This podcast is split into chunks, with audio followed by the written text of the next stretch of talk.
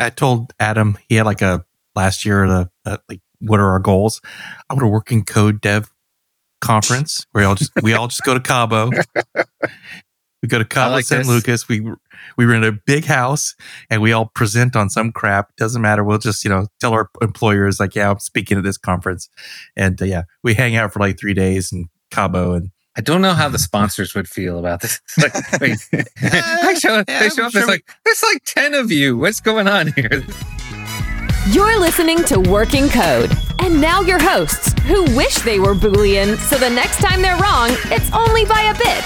Adam, Ben, Carol, and Tim.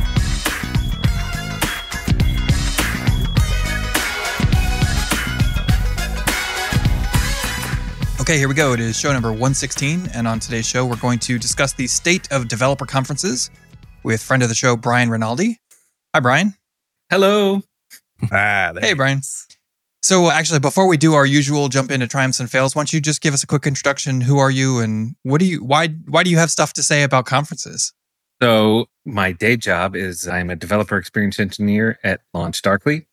So I've been doing DevRel stuff for like a long time, 12 years. And why about conferences specifically is because I've been running conferences for about 15 years, which makes me seem old, and I am actually old. So yeah, I started, some of y'all may remember this one, like Flex Camp Boston was my first event about 15 years ago. And I've run, since then, I've run a ton of events, like both in person, online. I've run like company events, like big corporate, like our big corporate event, or I've run small, like, community type events. And I mean, like I said, you name it, I've run a conference or some other kind of event like that. I run local meetups as well. So I've been deeply involved in events in various levels, both running them and speaking at them and so on. So, and so you have a lot of experience to draw on, and you have some conclusions or some theories that you've drawn on the current state of developer conferences. And I'll say how I found him. So I have a daily newsletter that I read called TLDR. It's all tech kind of stuff. And I'm scrolling through. I've been reading this for probably the past year and a half. And I'm scrolling through and looking at all the articles. And I'm like, it says State of Developer Conferences, Brian Rinaldi. I'm like, wait. I know this guy. I know this guy. So I sent him a message like, hey, saw your thing on the newsletter. He's like, I haven't heard of that one. So I sent him the TLDR. And so I was like, we got to have you on the show. If you're getting quoted by what I think is actually a pretty prevalent newsletter, then we got to have you on the show. So thanks for coming. Yeah. I mean, it's not that you think it. Like, I hadn't heard of it, but oh my God, it's like, I'm at the very bottom of that newsletter and it sent thousands of people. Like, oh yeah. I'm like, okay, wow. Yeah.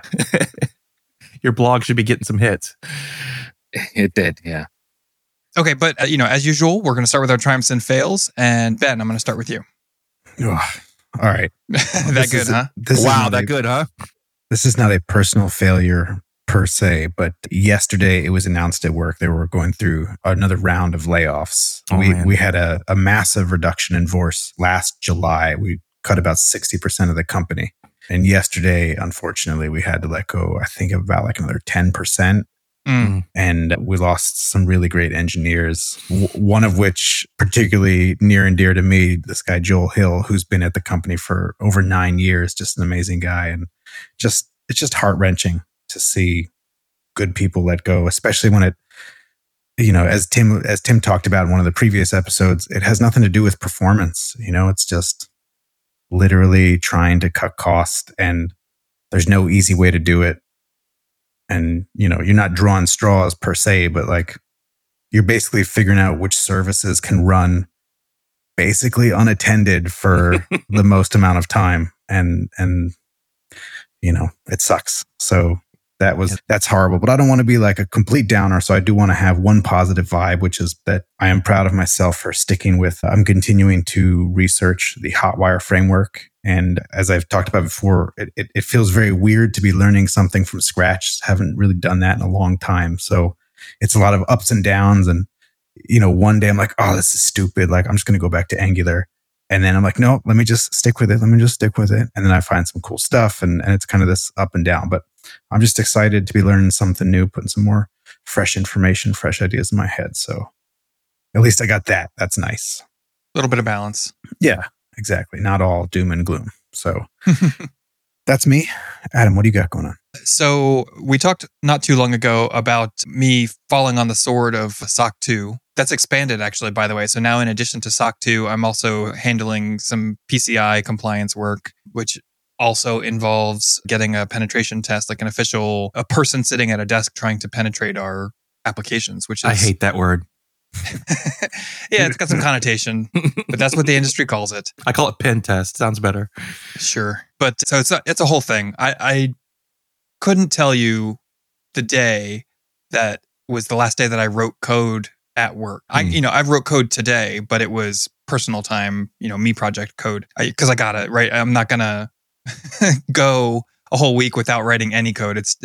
I'll get the itch. But so the triumph here is because of the SOC 2 project, we're using some software that automates finding some of the low-hanging fruit of compliance, right? So one of the rules is you have to encrypt data at rest and in transit too. But the thing that was problematic for us was we had some S3 buckets that were public and unencrypted. Now, these buckets that were public were deprecated and no longer used and were intentionally public, but it was like, okay, well, yeah, duh, let's go clean that up. And so I found probably half a dozen S3 buckets with maybe a gig or two of data each in them. So not a ton of money, but I found some money to save.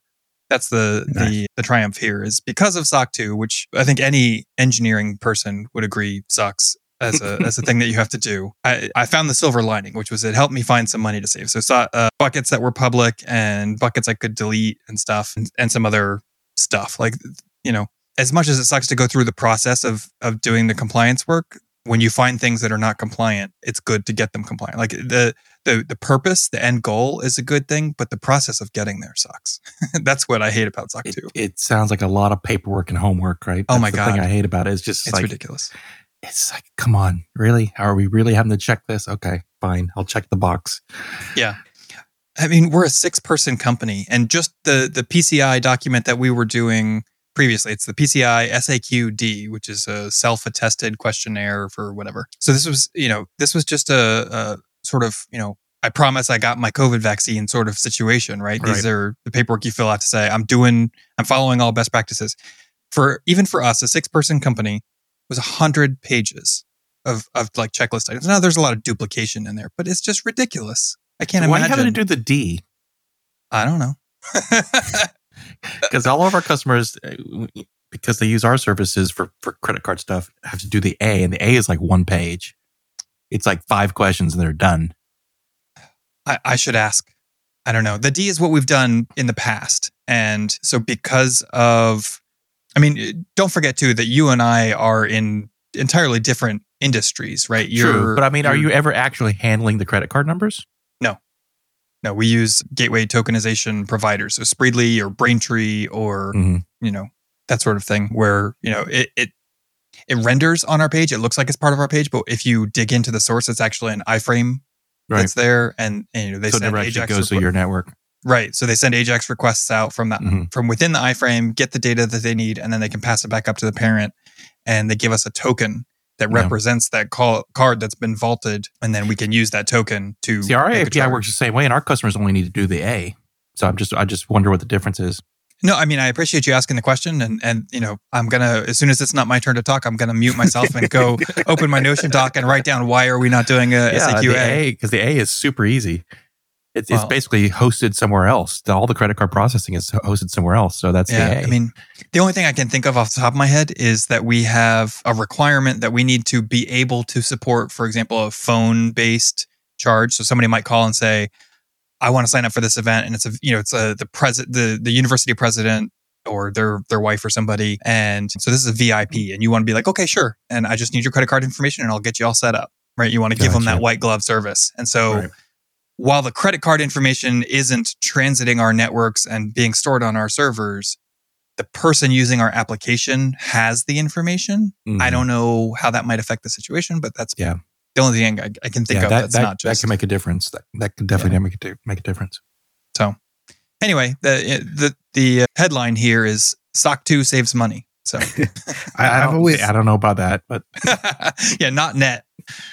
It took me a while to understand what encryption at rest even meant, because things like RDS, I believe, with Amazon are encrypted at rest, and you can have S3 encrypted at rest. You have all kinds of things that are encrypted at rest. But when you interact with them via your application code, you don't have to do anything. Like, it's just transparently unencrypted for you on the fly. So I'm always like, what's the whole point of having it encrypted at rest? Like, what is it actually adding? If someone were to break into the application, like, they can just get all the data. And our security guy finally explained, he's like, no, it's not about breaking into the application. It's like if someone physically broke in to the Amazon data center and stole the rack that your storage happens to be on, they can't get at it. I'm like, okay. It just never occurs to me that stuff like that could actually happen. Mm-hmm. I would like to add one more triumph to you, which is, as you talked about last week. No piling on. No. This is for Adam. Adam talked about in last episode that he was getting glasses, and you can't see it, dear listener, but he is looking very intelligent and very handsome. So super nerdy. I appreciate that. I will accept your compliment by saying that at dinner tonight, one of my children told me he thinks I look, what was his word? Hideous. The honesty of children out of the mouths of babes. Oh, kids are the worst. They're the best. You know, it's okay. Now, look, the glasses that I bought, including shipping, were like $24. I think $23.95, right? So these are El Cheapo glasses. I just wanted, these are my first glasses. I've had like 20/15 vision my whole life. And I just wanted to like verify the fact that having a prescription in front of my eyes was going to make life better. And I wanted to do that as cheaply as possible. I got something that would be generally a good shape for my face, but these are not what I would go in and pick out if I was going to spend $500 on glasses, right? So, you know, we'll see. You know, I'll give them a week or two, see if they make life better. And then maybe I'll consider investing in something slightly more sophisticated looking or whatever. These are pretty, you know, chunky, just like, you know, sort of Ray-Ban knockoff. He looks like Buddy Holly. I do, because I just got my hair cut too. Yep. Oh, all right. That's enough from me. How about you, Tim? Yeah. So Carol's has something come up, so she's not going to join us. Maybe she'll join later. We'll see. But as far as me, I got another fail. I'm mad about it. So you guys know I've been struggling with sending text messages. Like, so they keep changing the rules on SMS messaging. And I got an email from one of our providers today. And they basically said, look, if you're not registered, and I've been trying to get registered for like 6 months with these people, if you're not registered by March 15th, you won't be able to send any SMS messages from a 10-digit code. They call it, it's the 10 DLC, which is 10-digit long code. Well, right? Wait, you won't be able to send at all, or just a certain? At all. They will block any SMS. If you're not registered with the telcos by March 15th, they're going to just block. You will not be able to send any SMS messages from that. And so I have like these outstanding tickets with my provider that's, I'm like, I've asked you like 15 weeks ago, register my 800 numbers so I can send text messages, and I've not heard anything. So I keep like every day I've been hitting them up, you know, with messages, and but I can't get a hold of anyone. So fortunately, I have another provider who's a lot more hands-on. They're called Plum Voice. So I'm going to see if they can maybe help me out, because it's like, it's just frustrating right now because So I'm upset because I know there's this deadline. But knowing how this all works, the telcos are so far behind that March 15th is going to hit and they'll be like, oh, we've extended it. So I know that's going to happen. So I'm not that worried. But at the same time, I said that I need all this information from my customers because I'm a reseller. And so I need like their tax ID. I need all their legal names. I need a legal representative that can be... So I have to send all this information out. And now they're all upset. Like, are we going to like, get cut off from being able... Because they make... our customers, you know, they're making money because we're sending messages to their insureds to say, hey, your car insurance is about to expire, pay now. And that's, they retain a huge amount of business that way by sending that message. Like, are we going to lose this? I'm like, I don't know. I have no clue. I can't tell you. So I'm just really, SMS rules, why you keep changing? Yo. And yet I still get 3 texts a week about my car's insurance policy is going to expire or whatever, and or extended warranty. And this after I just did the whole thing where I built this pool. I mean, I spent a lot of time building this pool of like local numbers that I could like send and like rotate through them so to make sure that I'm not, you know, sending too quickly or sending. And if one fails, I shift to another number. This whole scheme that I built is going to just completely go in the trash, supposedly on March 15th. So, oh, that's unfortunate. For sure. So yeah, I'm ruining that. But yeah, it gives me something to do. So job security. Yeah, for sure. Sorry about that, Brian. I didn't mean to unload all that. What you got? Do you have a triumph or fail? Do you want to join? So you didn't discussion? Have a triumph?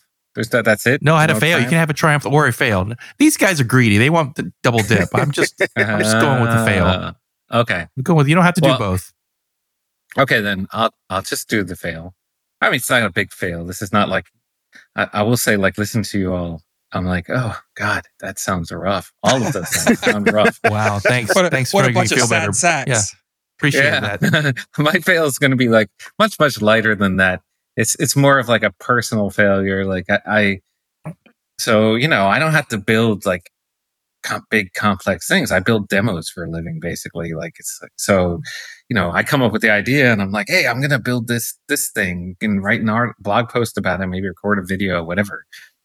And my idea seemed relatively simple. I was going to use state machines within a Svelte app to just manage Speaking my UI language. State. Yeah. And I'm like, okay, this should be pretty easy. I was using xState with Svelte. And I'm like, I don't think this is going to be too difficult. And my demo, just to kind of add some color to the whole thing, is actually like going to be... So the idea was I was going to have feature flags and they were going to alter the state. So I was like, oh, I'll do a multi-step form where like you could then have a flag that says, okay, I'm testing out this new flow to the form. So I'm going to actually shift somebody to a new branch. Like basically I'm going to say, oh, okay, you're getting a different version of this form where step 3 for you is different than step 3 for everybody else to see whatever, if it's more effective was kind of the idea. Anyway, so my form is actually a version of and if you watch Monty Python and the Holy Grail ever, yeah, of course, this is the Bridge Keeper. I call it the Bridge Keeper form. So the third question keeps changing depending on, you know, so it's like, you know, what's your name? What's your quest? And the first one is like, what's your favorite color? And so if you get something wrong, you get thrown into the volcano.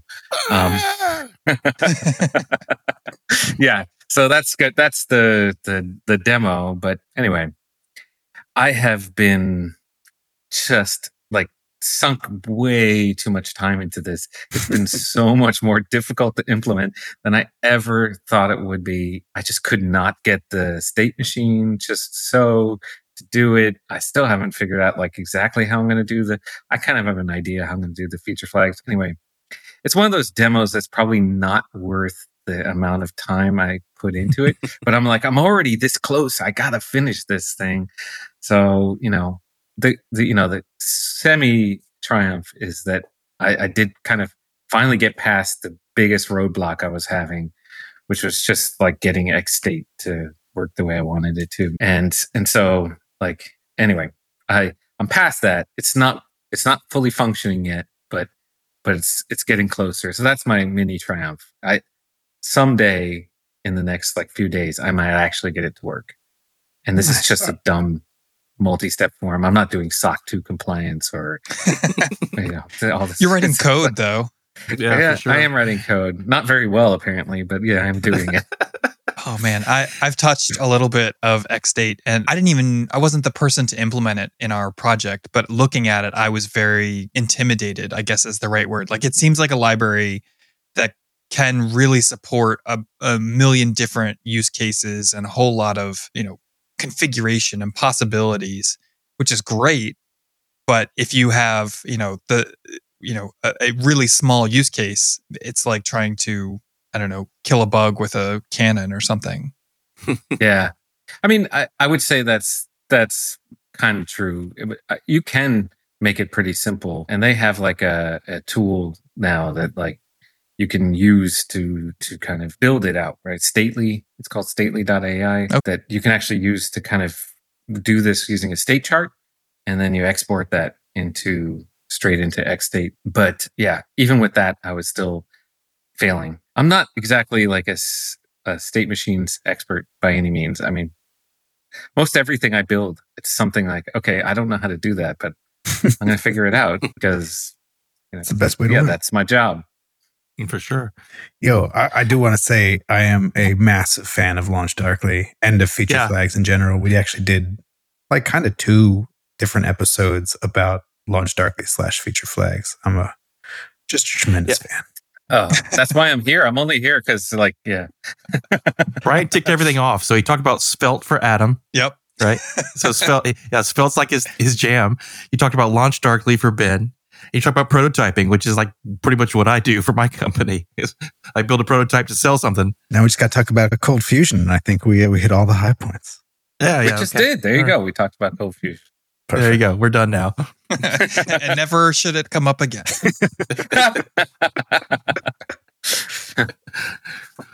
All right. Seems like a good place to pivot. So how about the state of developer conferences? So Brian, if you could, of course we will put a link to your blog post in the show notes, but if you could, for the listeners, maybe give us the TLDR.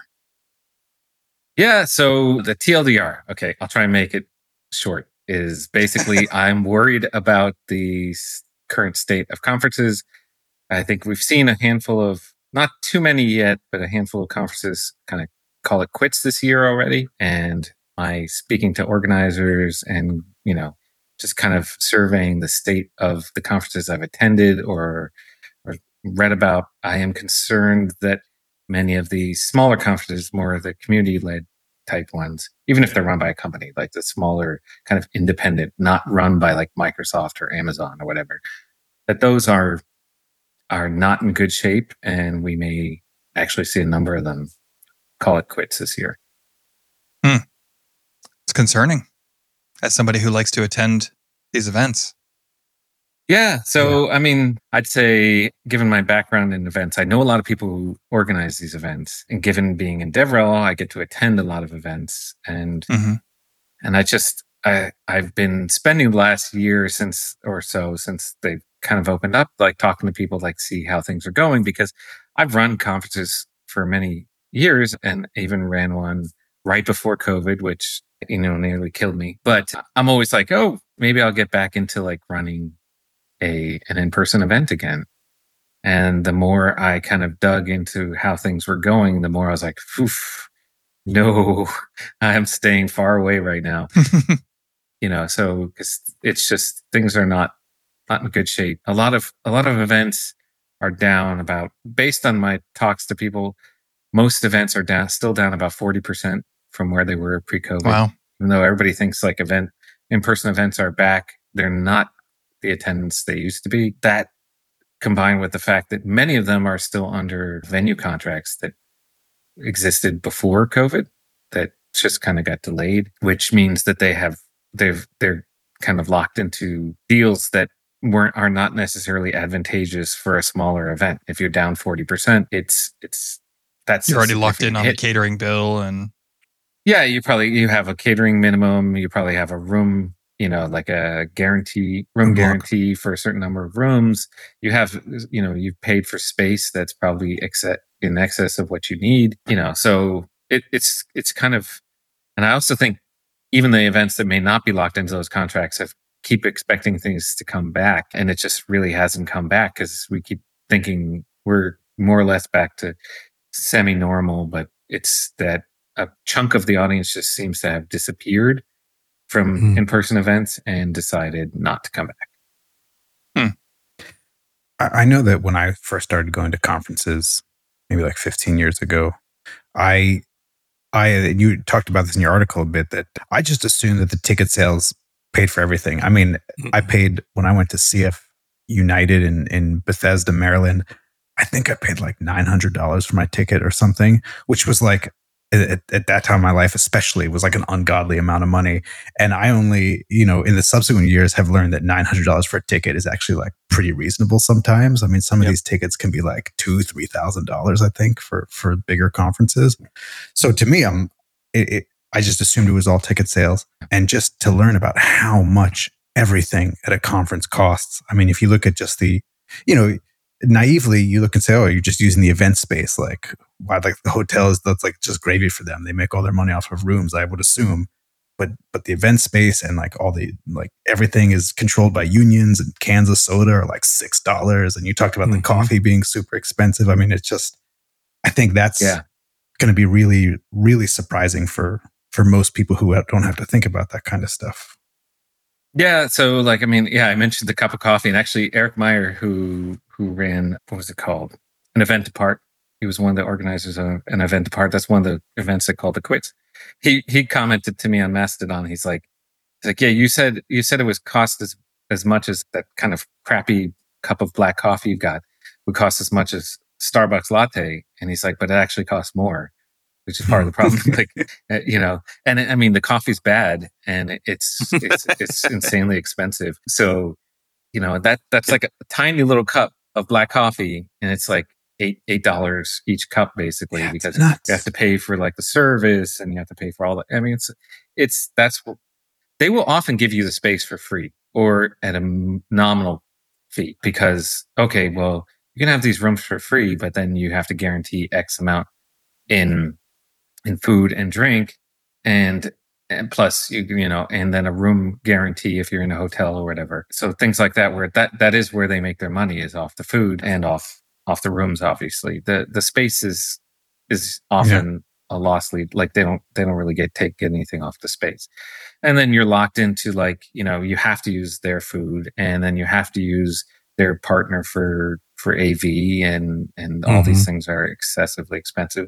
I would often run things in outside of conference venues because of how expensive they were, but you know, it's often the only place that you can really run an event of certain size. Like if you want an event, once you get over like 300 people, you start running out of places that can host you that aren't a conference venue.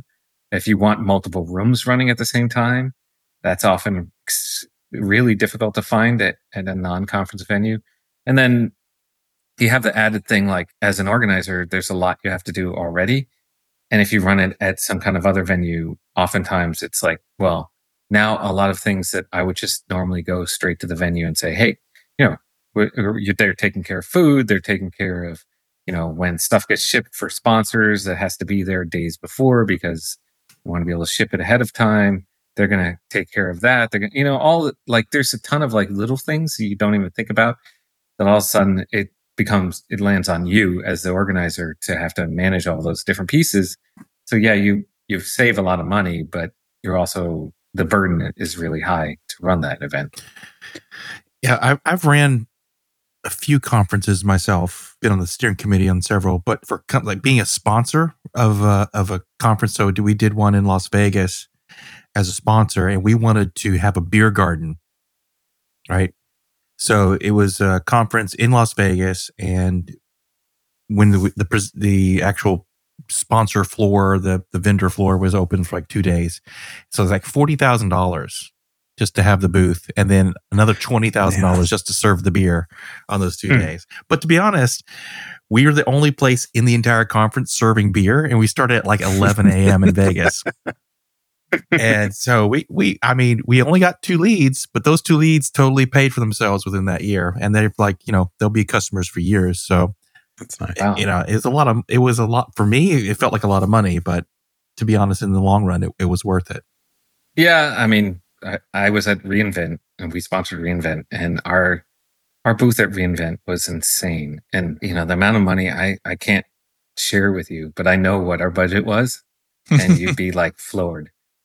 And yet, from like a sponsor standpoint, certain events like re:Invent, like they tell us every year, it's like, yeah, we spent a lot, but we're going to spend more next year because we still made money off that event. So, you know, they really, I mean, that's a lot like dependent on the event, right? So, and I think it's harder to sell those community events, which are really, it's like much more developer focused in a way than like a re:Invent. It's not a marketing event. Yeah, and I think developers go there for something different than they go to like a re:Invent. You know, one of the things I found odd about re:Invent is is nobody had a problem. Like, everybody was there to be sold. They didn't have a problem with me selling to them. That was what they were there for. They're like, it was like they go to the expo basically to go shopping. Whereas like the community events, it's a bit of a different atmosphere, right? Like the developers there are often like, not the decision makers from a purchasing standpoint. Right. So it's a very different audience. And I kind of wonder, so I have a theory, and I'm going to run this past you, Brian, because I'm probably wrong. I usually am. And our listeners tell me constantly how wrong I am. So I think with developers, we went through this period with COVID, and everyone kind of just got really, really comfortable with staying at home. And we had a lot of conferences online, and we just consumed them online, or we got a recording of it later or whatever. I just get this feeling that developers in particular are more prone to just be like, well, you know what? We had conferences online and they're pretty much free. So why do we need to travel anywhere? I really don't want to go anywhere anyway. So I'm just going to stay home. And if you're going to make me come to like mingle with people in Las Vegas or, in Boston or Washington, DC, I'm really not that interested. So I'll pass until I find a conference that's just going to cater to me just being an introvert and staying home. I mean, is there any truth to that, or just is that just my imagination? I think there's some truth to it. First of all, I got to distinguish between when I talk about the State Developer Conference, I'm mostly talking about like the re:Invent. I'm not talking, re:Invent was nearly at what it was pre-COVID this last year. So I don't know what re:Invent is. So that's the AWS one. Yeah. So like AWS. Build, I think, is the same kind of like these big corporate events are doing generally fine. I mean, re:Invent was at like 70,000 people. So, wow. Which I think pre-COVID, it was like 80. So AWS has so much money, they could just, pay people to come in attendance in the seats. True. Yeah. I mean, yeah, I think half of them were employees, but no, I'm kidding. Yeah. So I am speaking specifically of like independent events, like not these big corporate marketing events, which seem to be doing okay. But there is some truth to that, and that's kind of like where I get to my theory of like what's happening is that I feel like some of the audience. So, okay, if you go back in the day, and I guess pre-COVID, think about when you went to a conference. Typically, you'd go to the room, like there's the session room, and you'd have a bunch of people. Like, let's say you had a 15-minute break before the session, there'd be a bunch of people just went in there, sat, grabbed their seat. I'm going to sit here, wait for the content. Those people often, at least from an organizer standpoint, like I would see, those were the same people who generally, as soon as the sessions are over, they went back to the hotel room, they went home, whatever. They were there purely for the content, right? And I kind of guesstimated like it was about 40% of the audience. And this, by the way, this is true for meetups too. When I ran the meetup here, so we had a pretty big meetup, and it was like we'd get anywhere from 100 to 200 people for this meetup, and we'd have like, about 40% of the group just come, grab a seat, wait for the talk. As soon as the talk was over, they book it out and not hang around and chat with anybody. And then you had the other people who came, they wanted to network. They were there to meet people. They were there to like, just have that interaction and stuff. Hire people. Yeah.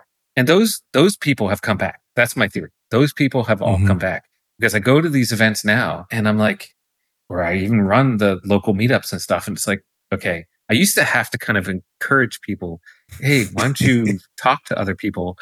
And now it's like, everybody's chatting. Everybody shows up to the social event. It's like, okay, there's not the people who would rather be home. So my kind of theory was that those people are the ones who came back, the ones who really needed that interaction, and everybody else who feels like, hey, I could go to an online event. I can watch YouTube now, and like I get exactly what I needed out of this, which is just the content without the hassle and the expense, has decided they're just not going to go. And for what it's worth, like this post is kind of a year in the making, because I've been going to events for like a year plus. Let's say as soon as events started opening back up, and I would talk to organizers constantly and be like, because I know them from my work as an organizer myself. And I'm like, I'd ask them how things were going. What were they expecting? How much were they down? Cause I was thinking about getting back in myself, and I'm just like, okay, seeing how they're doing. And I passed this theory around with organizers for ages. And every one of them was like, I can't, there's no way to be sure, but that sounds pretty, like it has a lot of like potential truth to it. And then that post went out and I've had organizer after organizer sharing it, saying everything he says here is exactly what I've been experiencing. And I thought it was a US thing, but for the most part, it's like I've heard from people in Latin America, from Asia, like who shared the post and been like, "Yep, same thing here." So yeah.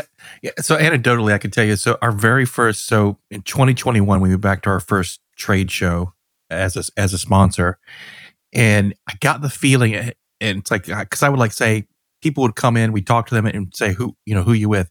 We found there was a whole lot of like the salespeople. It was like all salespeople at the show. There was no buyers. There were no buyers there because they're like the salespeople. Like we just want to get back on the road. They were itching. It's like a year and a half, almost 2 years. They hadn't been going anywhere. They just want to get out there because they felt useless. Right? It's like they've been doing a year and a half of like online Zoom calls to try to do sales, and they're like, we just want to go to a show. And that's kind of the feeling I got. I mean, I didn't go to any shows in 2022. I will this year. But yeah, I sort of got that feeling like we just want to get the engine going again. But pretty much like last year was, I just got the feeling that it was a whole lot of salespeople talking to salespeople and not a whole lot of buyers or consumers of the product. Yeah. Yeah. I mean, that could be, I've seen a lot of like the DevRel folks are there. They're at all these events and the events are not short on people applying to speak. That's the other oddity. But that's because the people applying to speak are like several folks who thrive on that interaction and stuff like that. So, and for what it's worth, the other side of this coin is that the virtual events are down too. So all those people who wanted to go to virtual events, like I saw my events spike up in during COVID big time, and it's dropped a lot. Not just drop, but the behavior is different too. Like people will come, like few people will sign up, but most of them watch the recording. Like fewer people come live, and most of them are watching the recordings. They're not even attending the live version of the event, which is a distinct difference from how things were for a while. I could predict how many people we'd more or less get. As an example, like I had, I ran one in January, a virtual conference, and we were down about 40% in actual tickets, like basic people registering for the event.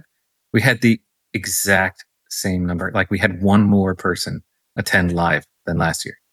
I mean, that's substantially but so lots of people buying tickets. And then now we've had a lot more people watching the recording. So, it's like all those people who signed up last year didn't show up are actually now like waiting and just watching the recordings. Do you charge for the recordings? I don't charge for any of that. I learned last year, during COVID, you could get away with charging for a virtual event. Now it's like, nobody's going to pay for a virtual event. I mean, I hate to say it. Like, I know some people still charge and occasionally people who still pay, but it's really not an easy thing. So I basically get sponsors and to cover the costs that are associated with the virtual event and make it free. Do you think that there's an age component here at all? And I mean that only because the tech industry, web development, maybe more specifically, started in like the 90s, and we were all relatively young when we were going to conferences. And I only bring this up because I think about it now. If I want to go to a conference or even just a meetup like that, I don't have anything local. When I go to meetup.com and I look for stuff, it's all like 2.5 hours away. Like it would be I'd have to get a hotel room to go to a meetup. And I think about like, I got to leave my family and the dog. And then like my wife has to take care of the dog. And it's like leaving has a lot more weight than it did, 10 years ago when nobody cared what I did. And I don't know if it's just like, there's a certain population of people who are not, I don't want to say aging out of going to conferences, but just that conferences have more of a weight to them than they did before. This new generation's constantly cycling in. No, I know, but they're a generation that likes to watch movies on their phone. I mean, they're They're dummies. I can't. Wait, hold on. Don't talk about my kids that way. Oh, it was fight words. Yeah.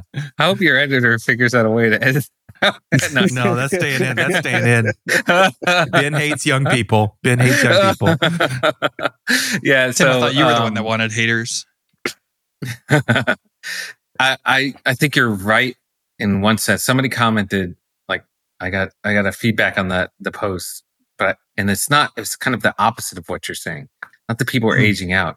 So we had so much hiring, so many new developers in the past 5 years. A lot of them kind of came into the industry more or less during these COVID years that, like, suddenly they never got to go to conferences. It was not even a thing for them. Like, so their theory was that a lot of these people just figured, like, what's the big deal? I'm not going to go. I don't know if that's the case, but to some degree, when I say that people watch movies on their phone, but like that's kind of what I mean is that there's a generation now of kids who learning from a media screen is not just one of the ways they do it. It's almost like the only way they know how to do it. Yeah. Primary.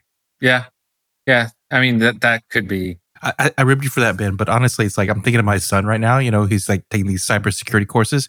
Everything he's done has been 100% online. He's not gone to one class. He's got like certificates for like cybersecurity, and none of it has been in-person classes. And so I think there's the generation coming up. They're like, I don't really understand what the benefit of going hang out with a bunch of people at a bar and talking about code would be, because I've never done it. I think that there's possibility that that's true. And that would actually be a theory you could sort of test relatively easily, because events kind of know the demographics of who attends. And if they could see if the demographics are trending older, then that would be, validation of that idea. I mean, it's possible. I can't say for sure what the reasoning is. I think we're going to have to I'll say two things. One thing is, first of all, that it's always easy when an event succeeds to kind of pick out why it has succeeded. I can tell you, I run a lot of events.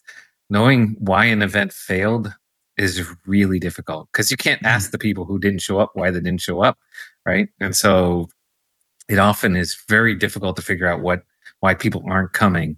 And so you're left kind of, throwing things at the, at the wall, trying to see what sticks to draw people next time. So I don't know that we will ever really quite know what's happened.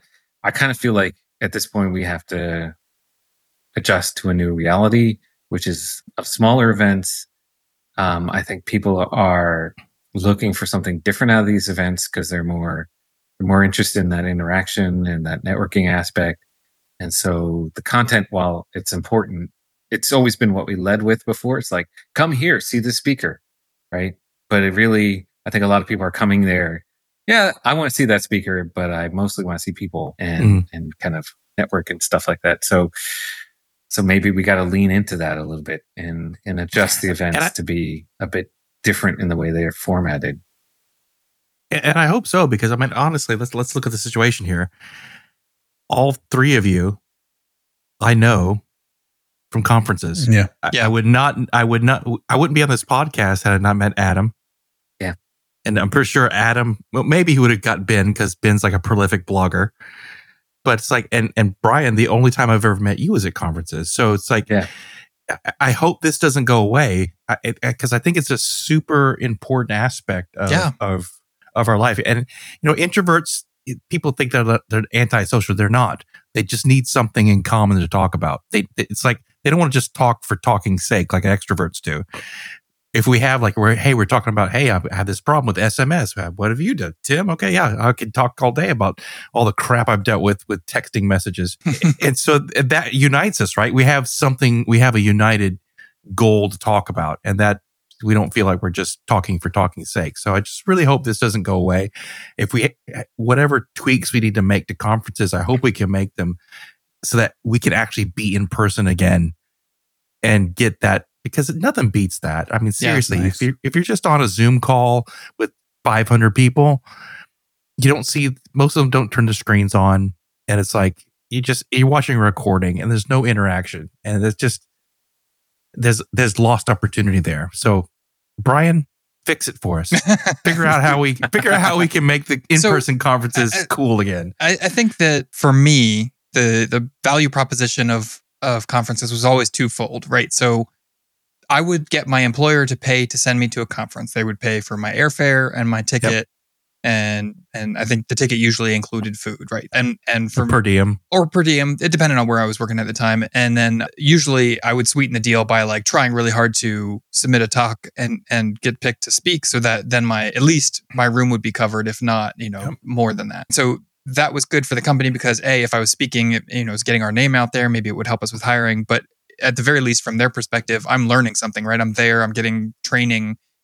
They might be spending $2,000 for me to be gone for a weekend. I'm not even gone on work hours. I might miss like a half day on Friday or something for travel. But, so that's their value. And for me, the value was always the hallway track. Like you were talking about, Tim, meeting people, making connections, learning who's doing interesting things, who can I latch onto and suck value out of for the rest of their life. Invite them on my podcast later. And that's, I think for me, that's the most devastating thing about the idea of conferences going away. Like maybe it's the millennial in me. I think I'm on the younger side of our generation and gray area millennial or not. But, I like YouTube content from conferences because I can watch it at 2x, or because I can rewind it and rewatch it, or I can turn on the closed captions if I can't quite follow somebody's accent or something. I mean, that's not to say anything negative about in-person events. I think that they just are different modes of learning. But what I think is interesting to ask in this moment is, Brian, you've talked about how you have had conversations with so many different organizers and they all see the same thing going on. I have to imagine that all of them are trying to figure out what they can do to provide value that an attendee can't get from an online conference. Mm.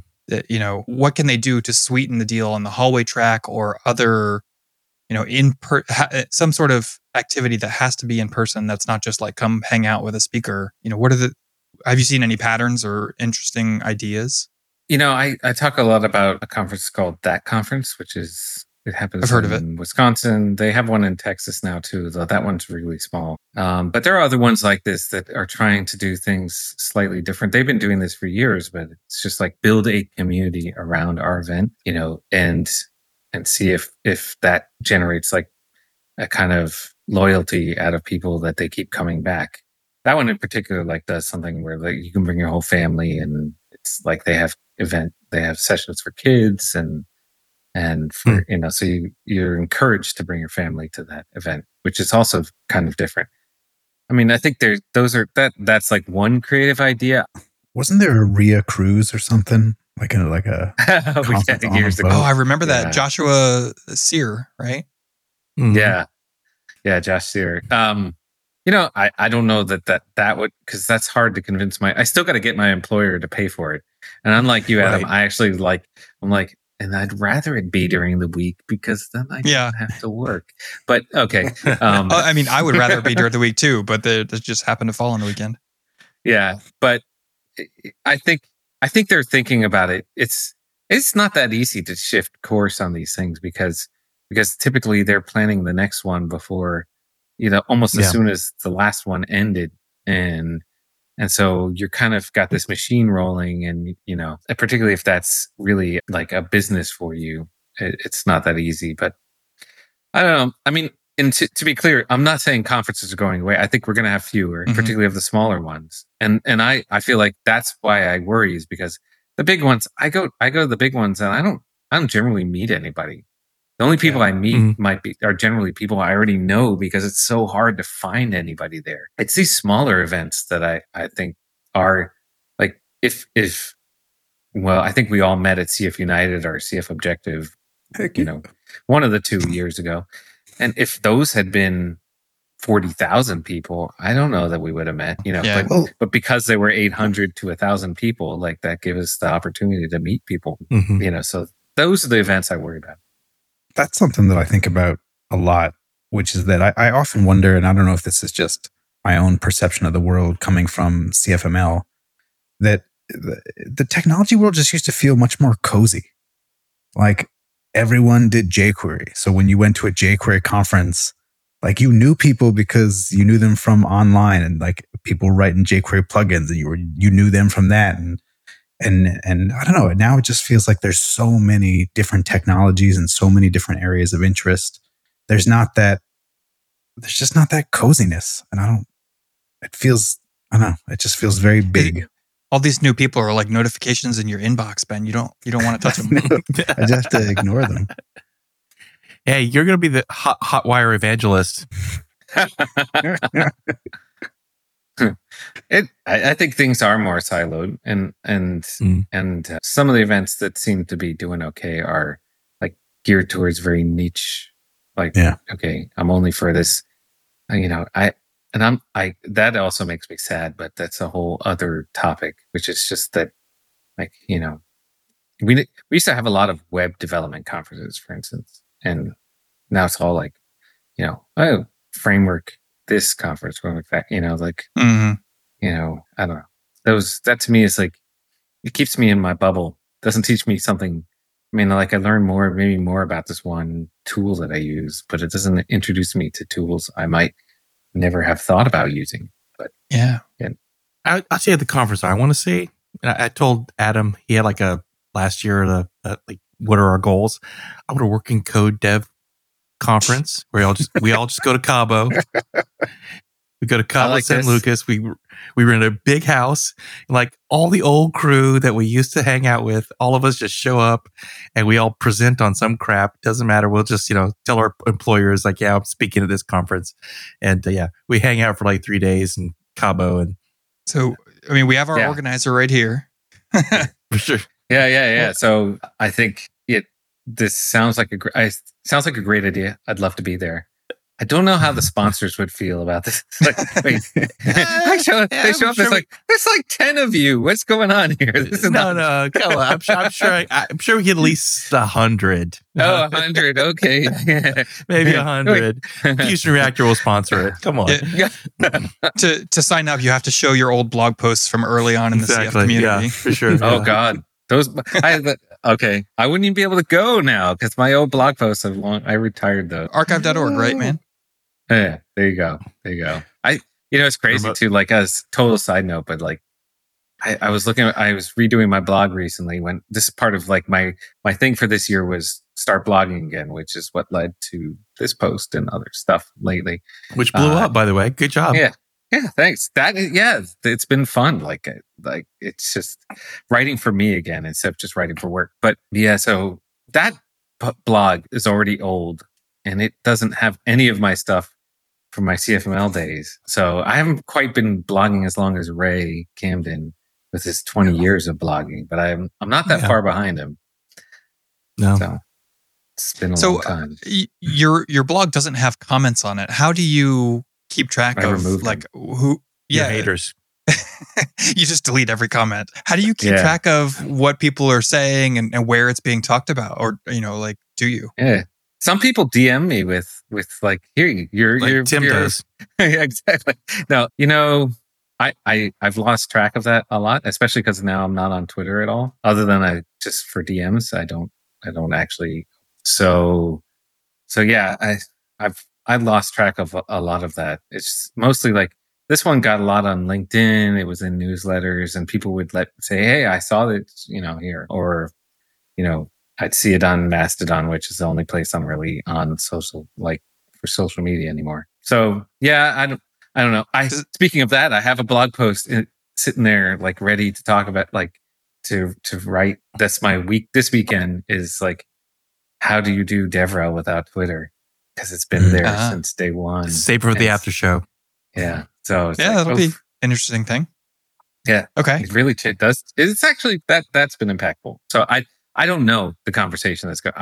I've other than people hearing about it, I decided to disable comments because honestly I never got any, and it was a pain in the butt, and I didn't feel like. Well, Ben does, but they're mostly hate mail. So. Yeah, I don't. I mean. It's comments about your 20-year-old pictures that are up in the top.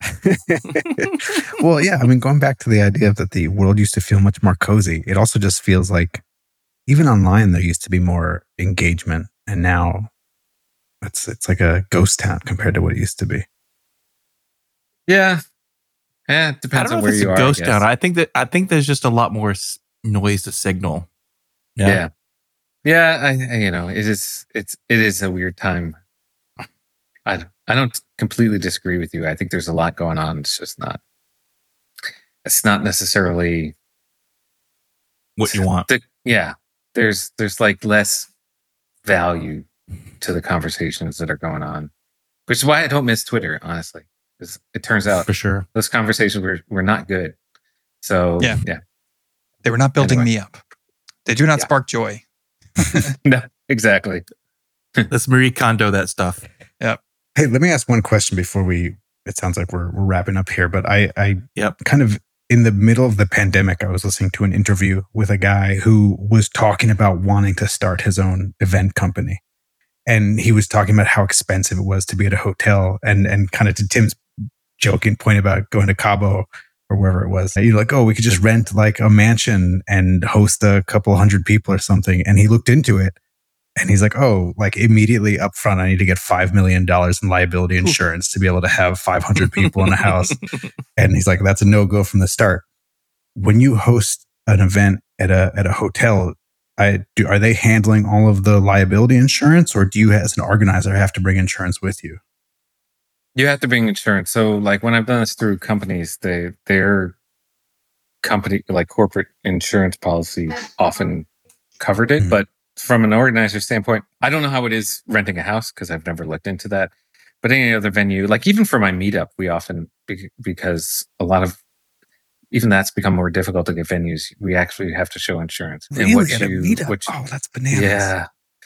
Yeah. Things have changed for that too. We could have a whole other show about that. But yeah, there's places that will sell you one-time insurance policies that are like actually super, super cheap. So you just pay like, you know, it's like $100 and it covers, you know, they're like, how many people are you going to have alcohol? A couple of questions. And it's like, okay, here's your policy for that particular event. That's pretty cool. That part's not a big deal. It, you know, it'll go, that price ranges depending on the nature of the event and what you're doing, but it's really not that bad. Usually it costs less than the cost of the pizza you're buying for everybody. Yeah. Yeah. Oh yeah. Definitely less than the food. Yeah, for sure. For sure. Okay, this episode of Working Code was brought to you by Hotwire. Look for your neighborhood Ben Nadel Hotwire evangelist coming soon. And listeners like you, if you're enjoying the show and you want to make sure that we can keep putting more of whatever this is out into the universe, then you should consider supporting us on Patreon. Our patrons cover our recording and editing costs. We couldn't do this every week without them. A special thanks to our top patrons, Monty and Giancarlo. But I did also this week want to just throw out a special thank you to everybody that supports at that minimum level. There's a bunch of you. You know who you are. And I just want to say we appreciate you because having a lot of people support at a small amount brings a lot of stability, right? That way, because people have to come and go and we don't begrudge you that. You know, we've had patrons come and go over the years and you know, we're just happy that you ever thought enough of us to give us a little bit of your money for even a small amount of time. So we totally understand if you need to go, no hard feelings. But by having a lot of people supporting at that minimum $4 a month level, that just brings stability to the amount of money that we have and helps us forecast and spend appropriately. So we really appreciate you guys. Thank you very much. And you know, if you were on the fence, you know, $4 a month from you doesn't seem like it would help much, but actually it really does. So if you're on the fence, please consider patreon.com/workingcodepod. Hey, and it's tax season, so if you get a tax refund and you want to do a yearly, we have a yearly subscription, which is a discount, but will help us out a lot. Your homework this week, I'm once again asking you to leave us a review. Okay, Bernie. To leave us a review on Apple Podcasts, go to workingcode.dev/review. And that will take you to Apple Podcasts in your local, TLD, I guess, if that makes sense. And you can leave us a review there. And we would really appreciate it. Thank you very much. That's going to do it for us this week. We'll catch you next week. And until then, remember, your heart matters. Join us in Cabo and drink our $10 Cokes. You've been listening to Working Code with your hosts, Adam, Ben, Carol, and Tim. If you're enjoying the show, please feel free to rate, subscribe, and review on your preferred podcast listening platform. We really appreciate that effort. We'll catch you on the next episode of Working Code.